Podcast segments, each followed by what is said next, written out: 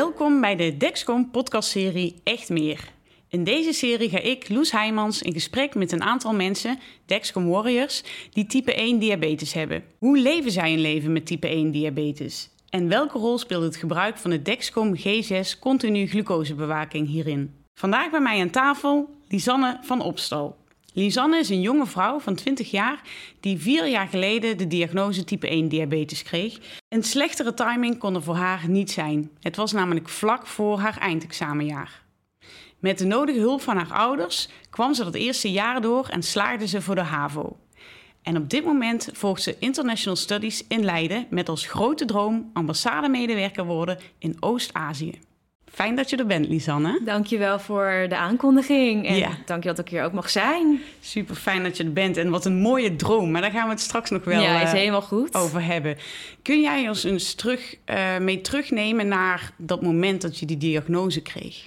Nou, dan neem ik jullie eigenlijk nog een weekje daarvoor terug. Want een week voor mijn diagnose was ik op vakantie met een roadtrip door Parijs, onder andere. En toen merkte ik al heel snel dat ik me best wel ziek voelde. Ik ging ook best wel eigenwijs doorlopen, ook al had ik echt het idee dat ik ging flauwvallen. Achteraf gezien overduidelijke hyposignalen die ik op dat moment had. En ook had ik een enorme dorst die inmiddels niet meer te... Je kan het eigenlijk niet meer gaan wijzen op, ja, hoe zou ik het zeggen, de, de hittegolf die we daarvoor nog hadden gehad. En daardoor besloten mijn ouders, waarvan mijn moeder bijvoorbeeld al wist dat diabetes een ding was en een gebre- gebrek aan niet dorstig zijn ook wel daarbij hoort. Toen dacht ze van, ja, we gaan met jou even naar de dokter. Want En- hoe, hoe wist jouw moeder, eh, die herkende de symptomen? Of, ja, ze herkennen de symptomen. Dat ze het heel veel dorst hebben, dat dat niet heel erg eh, gezond was. En aangezien mijn opa, mijn moeders, moed, mijn moeders vader, last heeft van type 2 diabetes, wist ze al een klein beetje af van de diagnose. En toen, op dat moment besloten ze dat ik naar het ziekenhuis moest om te gaan testen. Mijn moeder ging zelf ook testen, omdat zij het zelf ook fijn vindt om, even paar, om de paar jaar een keer te gaan testen. Gewoon zodat het niet escaleert. Want mijn opa heeft veel complicaties. En na bloedprikken, ja, bloedprikken gaat bij mij nooit heel erg lekker. Maar daarna ging ik gewoon werken. En ik werkte toen bij mijn vader op kantoor. En daarna gingen we samen naar huis. En toen kwam ik thuis. En eigenlijk het eerste wat meteen werd gezegd was van... we gaan meteen door naar het ziekenhuis. Je hebt diabetes. En eerst zag ik het eigenlijk... Ik realiseerde het eigenlijk nog niet helemaal. Ik zat daar... Ik zat mijn schoenen al uit te doen. Ik had al een beetje honger. Ik had zin in mijn pasta ra- ravioli. en ja, toen was het nee, we moeten nu. We moeten nu naar het ziekenhuis. En toen zaten we in de auto. En ja, toen brak ik wel. Want toen besefte ik mij opeens van...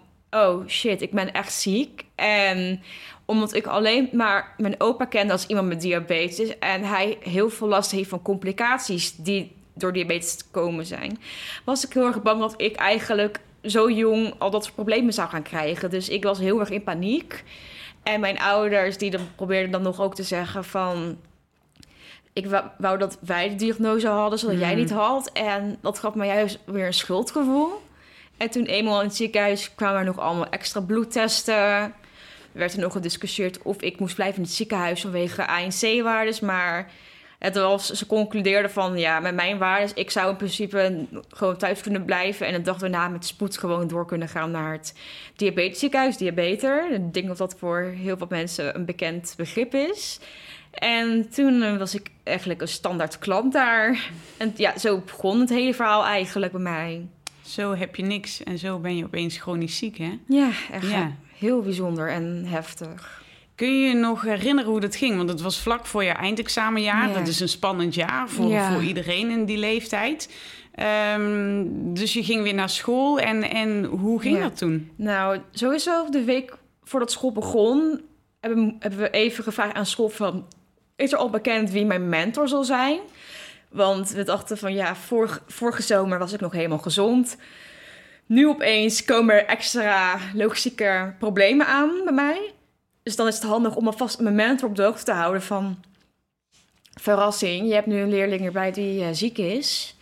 En toen hebben we met mijn mentor contact gehad. En meteen ook met de introductiedag werd ik ook apart gehouden. En moest ik geregeld op, op gesprek om te kijken van wat heb ik nodig.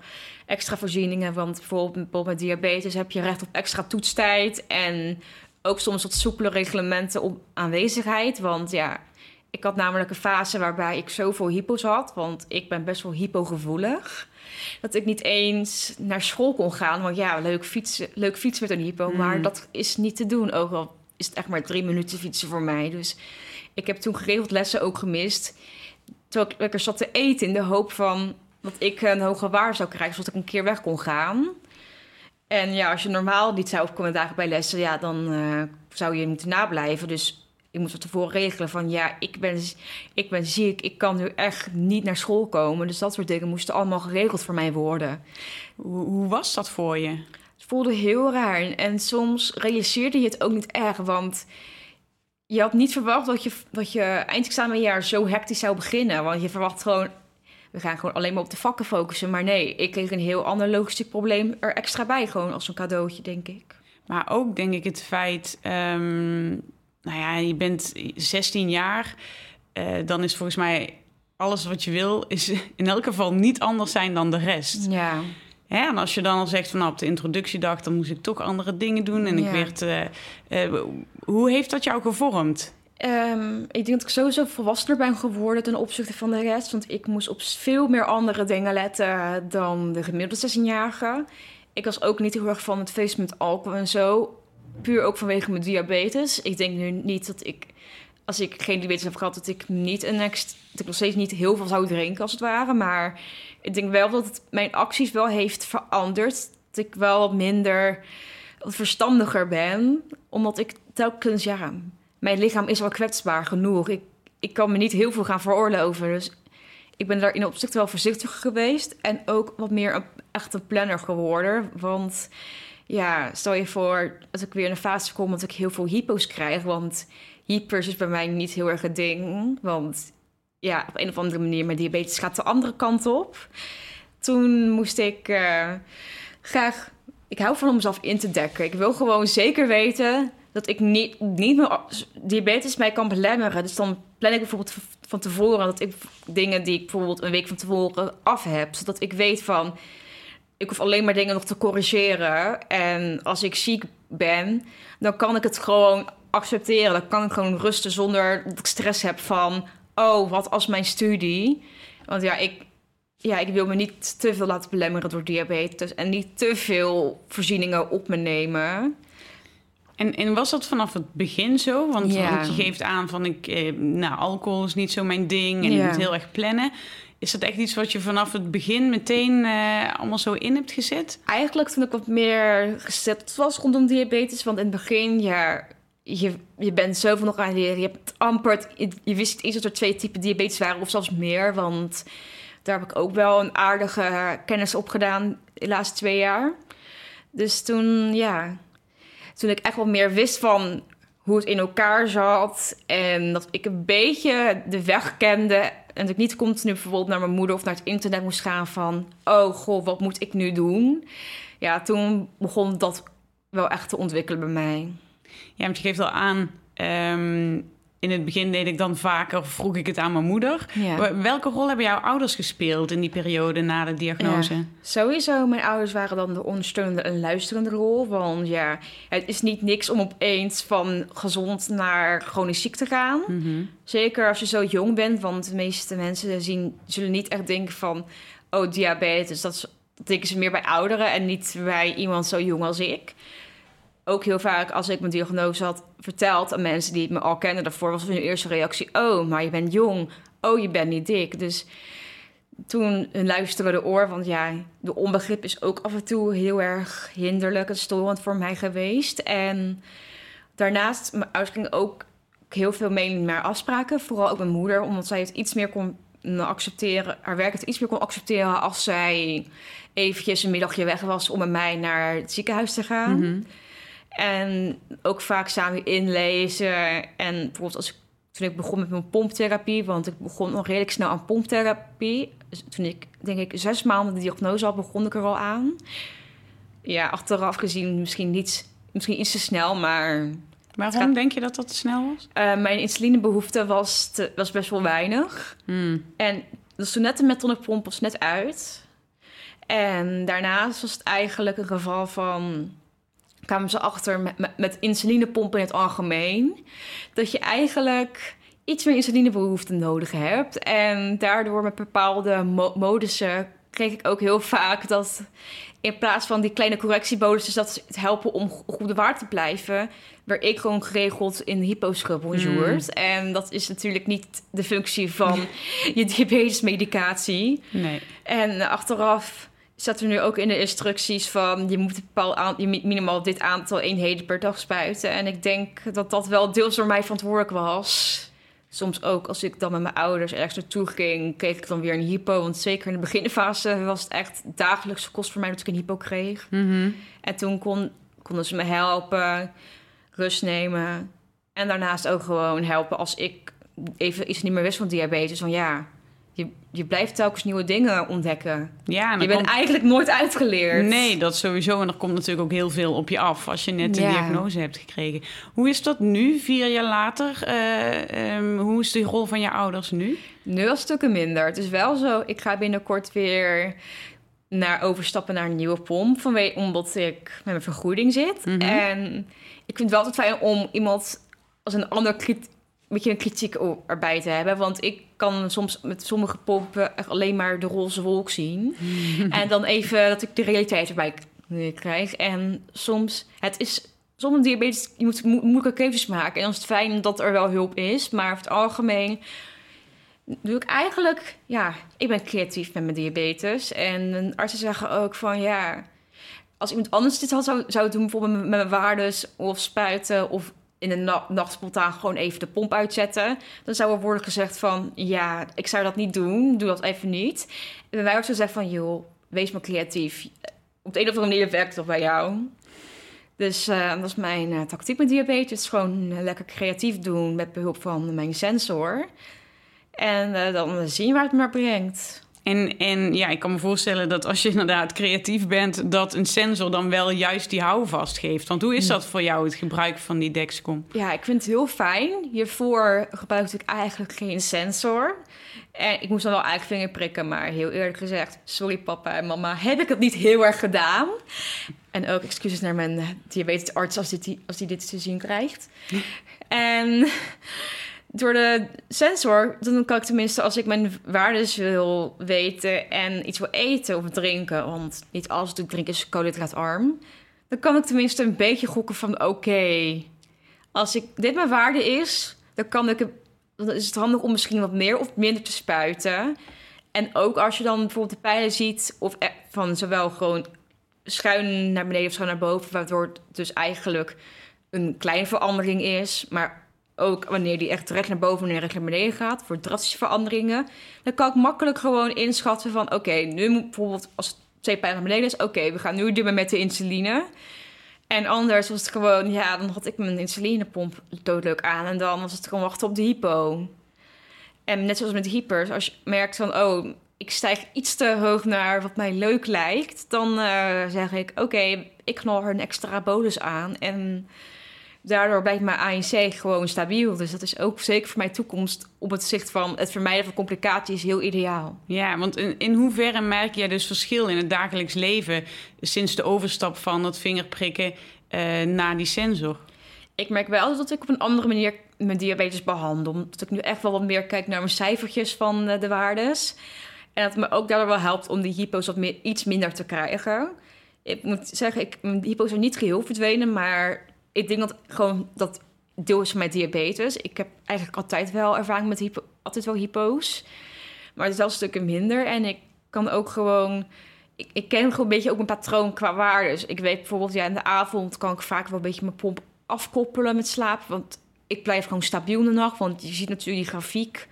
En die grafiek, ook als ik helemaal niks heb gespoten qua insuline... en eigenlijk zou ook nu hebben omdat die uitstaat... zit ik nog steeds best wel redelijk rechte lijn. Dus dan weet je van, oké, ik, heb, ik heb nu mijn pop uitgedaan... en dat is gewoon een prima keuze. Want zoals je kan zien, ik heb, het is niet echt een gevolg gehad... Dus ik heb meer inzicht op wat mijn diabetes eigenlijk aan het doen is op dit moment. Fijn. En ehm, ja, je beschrijft ook van, eh, ik heb altijd best wel veel hypo's ook Ja. gehad. Hè? Eh, het unieke aan die G6-sensor is natuurlijk dat Urgent Low Soon Alert, hè, het Ja. alarm wat je krijgt als er een hypo nadert. Ja. In hoeverre ehm, word je daar vaak voor gewaarschuwd door die sensor? Valt op zich mee, omdat ik me wel vaak merk als ik in de buurt kom van een hypo.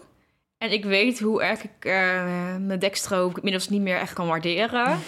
dat ik eh, dan even tevoren meteen al de, de pomp uit, eruit gooi. Maar soms heb ik wel die hypo's.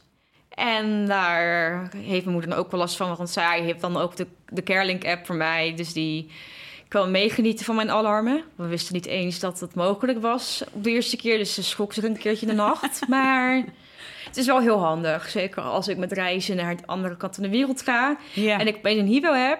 Dan kan mijn moeder er als even ik slaap. En mijn moeder denkt, oh, ze, doet helemaal niks. Ze kan ze meteen, Lisanne, check je, doe je wat aan je waardes? Dus dat is dan wel bijvoorbeeld heel ideaal voor een reiziger zoals ik. ja, dat vind je wel fijn dat, eh, Dat je moeder die backup is. Ja, maar dat zou ze zelf ook wel willen. Die vindt zelf, want ik krijg ook heel de vraag van, ja, hoe zijn je waardes? En soms heb je dan niet heel veel zin om dan eh, moeite te doen, een foto te maken, versturen, en dan die foto voor jezelf te verwijderen. En dan kan je gewoon, ja, je kan zelf kijken. Dat is ook ideaal. Ja, dan zeg je, kijk zelf maar even. Ja, van pak je telefoon, daar is je antwoord. Heel handig. Hey, even terug naar eh, die periode na de diagnose, toen je in je examenjaar zat. Ja. Ehm, je ouders waren echt jouw grote steun. Mhm. Hoe reageerde je omgeving, je vrienden bijvoorbeeld, op het feit dat jij Ehm. opeens ziek was? Het varieert enorm. Eerlijk gezegd, ik spreek niet met heel veel, meer, met veel mensen meer die ik kende voorafgaande diagnose. Bijvoorbeeld één iemand was echt daarvoor echt mijn hartsvriendin. Alleen die had best wel wat onbegrip over mijn diagnose. Eerst was het niet heel duidelijk, maar toen hadden we een schoolreisje naar Barcelona. En ja, het was eigenlijk een maand na mijn diagnose, dus het was nog hartstikke nieuw Mhm. ik was ook best wel nerveus. Want ja, stel je voor, gaat het verkeerd. Nu zou ik het geen punt vinden. Maar ja, toen, dat was een maand na mijn diagnose. Het was nog, ik, kon, ik wist net pas wat een hypo en een hyper was. En dan moet ik eh, een week lang in Spanje gaan rondlopen. Terwijl docenten ook eigenlijk bar weinig ervaring hebben. En toen had ik ook extra voorzieningen nodig of meer rust. Extra ruimte. En soms, soms werd er dan een opmerking aan gemaakt dat ik me als een prinses zou gedragen. Terwijl ja, ja, van ja, wees blij dat je niet die extra ruimte nodig Mm. hebt. Ik zou ook willen dat ik gezond was. En daardoor is ook wel ruzie ontstaan. En ik merk ook wel gewoon van ja, als iemand zo respectloos wordt over je diagnose, ja, dan is het gewoon beter om diegene eh, gewoon contact te verbreken. En het familieleden, de meeste mensen eh, die waren daar eigenlijk van ja, oh wat erg. En dan daarnaast ook de stereotypen van oh, je bent niet dik, oh, je bent best wel jong. Dus dat is wel ook heel veel stereotypen dus die dan eigenlijk door mij dan eigenlijk neer, neergelegd worden. Want ja, ik was eigenlijk het wandelende bewijs van ja, diabetes wordt niet, is niet alleen maar ouderen. Dat kan ook gewoon je broertje of zusje als het ware zijn. Of misschien als je net een kind hebt, je, be- je, komt, je baby, je weet maar nooit. Je, je kan het op elke leeftijd krijgen. Dus ze hebben wel ook geleerd van... Je, je kan het niet vermijden. Het is niet van, oh, je, je krijgt het pas als je oud bent. Mhm. Ja. Het, het is altijd een verrassing wanneer je het kan krijgen. Is dat ook iets wat je heel graag eh, duidelijk wil maken aan de buitenwereld? Ja, want daarom heb ik ook onder andere mijn Instagram-account gemaakt. Omdat dat was zo, zo, dat is sowieso een spontaan moment. Dat ik, hou, ik doe altijd dingen echt heel spontaan on the whim. Maar je voelt je soms best wel alleen. Want ja, ik kende eigenlijk niemand die diabetes had voor mijn leeftijd. Alleen maar oudere mensen. Dus dat is ook wel een reden waarom ik had besloten om Excuse My Hypo op te richten. En krijg je daar veel reacties op? Ja, ook bijvoorbeeld van eh, ouders van de kinderen, dat de kinderen het leuk vinden. En ook bijvoorbeeld, niet per se vanwege mijn account, maar mijn moeder werkt in het onderwijs. En er is ook, zo, er is ook een meisje die diabetes heeft. En het is ook wel leuk dat zij dan naar mijn moeder toe gaat. Want over, dat, over mij, van ja, dat dochter, de dochter van de juf heeft ook diabetes. Dus dat ze ook kan zien van ja, het is niet alleen maar oude mensen. Zij realiseert het dan nog niet, want ze is nog best wel jong. Maar Mhm. later van ja, je, hoeft, je bent echt niet, zijn echt niet oude mensen alleen maar die diabetes hebben. Nee, je bent niet alleen. Je bent niet alleen. Zijn er ook dingen die je echt mee zou willen geven aan jongeren met type 1? Want eh, denk je dat je alles kunt doen met type 1 en die? Ja, ik denk het wel. Het is wel zo. Het kan niet. Het is wel af en toe met pieken en dalen. Want ja, zo is diabetes nou eenmaal. Soms werkt je lichaam, je bloedsuikers. Ze werken gewoon soms niet mee. En dat is oké. maar in principe, je kan gewoon nog alles doen. Kijk, ik ben, ik ben eh, sinds mijn diagnose eh, ben ik naar de universiteit gegaan. Ik heb een propedeuse gehaald. Ik eh, ben fanatiek taal aan het leren. Ik reis de hele wereld rond als het ware. Ik- en ik spreek ook gewoon regel met vrienden af en eet gewoon lekker uit eten zonder enige, zorg. Je kan het prima doen als je diabetes hebt. Het is gewoon, je moet af en toe de rust nemen en jezelf het beste kennen. Als het niet goed voelt voor je lichaam, dan moet je even rusten. Maar daar, diabetes hoef je echt niet van alles te weerhouden. Absoluut niet. Ook niet van eh, het hebben van grote dromen. Want ik Ja. zei al in de introductie wat jouw eh, droom is... en waarom je nu de opleiding doet die je doet. Kun je ons daar eens in meenemen? Ik doe momenteel de Bachelor van International Studies aan de Universiteit in Leiden. Om dat heel kort samen te vatten, want het is een best wel brede opleiding, leer je eigenlijk de culturele, politieke, economische en geschiedenisaspecten van de wereld, waarna je specialiseert in een regio. Er zijn acht regio's waar je uit kan kiezen en ik zelf ga, ga voor Azië, Oost-Azië om specifiek te zijn. En dat is dan Mongolië, China, Japan en allebei de Korea's. En je gaat daarbij ook nog een taal leren. En ik, ga, ik studeer Mandarijns daarvoor. En daarnaast ga ik een master halen en wil ik ambassademedewerker worden. Want ik vind reizen heel erg leuk. Ik vind mensen helpen heel erg leuk. Alleen dan niet in het medische aspect, want ik hou niet echt van het verzorgende, maar meer gewoon dat ik voor mensen iets kan betekenen. En als iemand bijvoorbeeld in een land vastzit of hulp, nodig heeft, of een bedrijf bij je dan op langs komt van ja, we willen meer doen met jouw land, om daarmee mensen te kunnen helpen, dat lijkt me echt hartstikke leuk. Wauw, mooi. Een mooi doel om, eh, om naartoe te werken. Ja. Hey, en ehm, ja, je reist dus ook veel en graag. Hoe is dat om te reizen met type 1 diabetes? Nou, sowieso.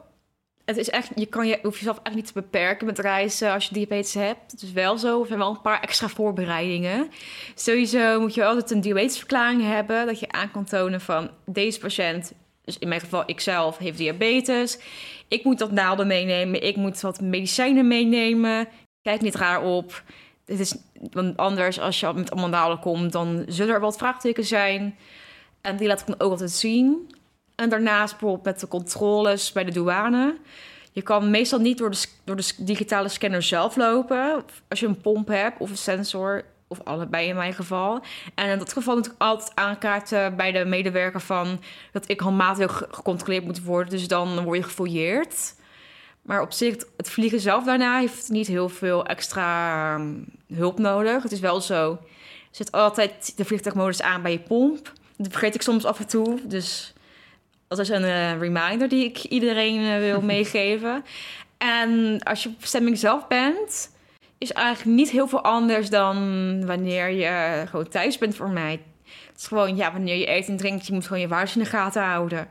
Het kan alleen soms zijn met tijdzones dat soms even je lichaam eraan moet wennen. Want ik was vorig jaar, ik was dit jaar in Korea nog. En het is een heel ander tijdzone. En dan je lichaam, daar, die moet er zeker nog aan wennen. Ook met je diabetes. Omdat, ja, de ratio's zijn ook heel anders. Want wanneer ik daar avond eet, is het eigenlijk middag slash ontbijt bij mij in Nederland. En dat zijn andere ratio's. Dus je moet daar wel nog een beetje mee spelen. Maar dus diabetes is er nog steeds prima te doen. Alleen je moet af en toe iets meer op dingen letten en wat papierwerk hebben. Maar het valt hartstikke mee. De ontwikkelingen in de diabeteszorg, volg jij die op de voet? Zijn dat dingen waar je echt naar ik, volg, uitkijkt? ik, volg, ik volg het wel een beetje, maar ik, niet geheel op de voet. Waarschijnlijk ook omdat ik... Ja, ik ben student. ik, heb som, ik heb geregeld andere dingen aan mijn hoofd dan diabetes. Maar zeker ook voor mijn moeder er en vader houden wel een beetje in de gaten wat de nieuwe gadgets zijn. Dus dan hoor ik het af en toe via mijn moeder. En dan als het me interessant lijkt, dan ga ik wel een beetje spieken. Maar meestal kijk ik niet heel erg naar de nieuwe gadgets. Puur omdat ik echt wel meer aan het focussen ben als ja, studentendingen. Gewoon het Ja, leven leven. Ge- gewoon als iedere twintiger. Mooi. Fijn om te horen. En ehm, ja, ik denk dat je verhaal eh, heel herkenbaar is voor heel veel jongeren. Maar eh, laat het vooral ook inspirerend zijn. En eh, blijf doen wat je doet, Lisanne. Ja, dat zal ik zeker doen. Dank je wel. Dankjewel. Dank je voor het delen van jouw verhaal. En wat mooi om te horen dat de Dexcom G6 jou echt meer geeft. Yes, dankjewel dat ik hier mocht zijn. Ben jij nou geïnteresseerd in de Dexcom G6? Vraag er daarna bij je behandelteam. Hoe meer we met z'n allen vragen bij die behandelaren, hoe meer druk we kunnen uitoefenen op sensorvergoeding. Dit was echt meer, een podcastserie van Dexcom. Wil je meer weten over de Dexcom G6-sensor? Ga dan naar www.dexcom.com/nl. Dexcom G6 is een medisch hulpmiddel. Als je glucosewaarschuwingen en metingen van de Dexcom G6 niet overeenkomen met de symptomen of verwachtingen, gebruik dan een bloedglucosemeter om een beslissing te nemen. De Follow-app is een aparte app die een internetverbinding vereist. De uitgebreide lijst van compatibele apparaten is te vinden op dexcom.com/compatibility. De Dexcom Warriors zijn gesponsorde ambassadeurs van Dexcom.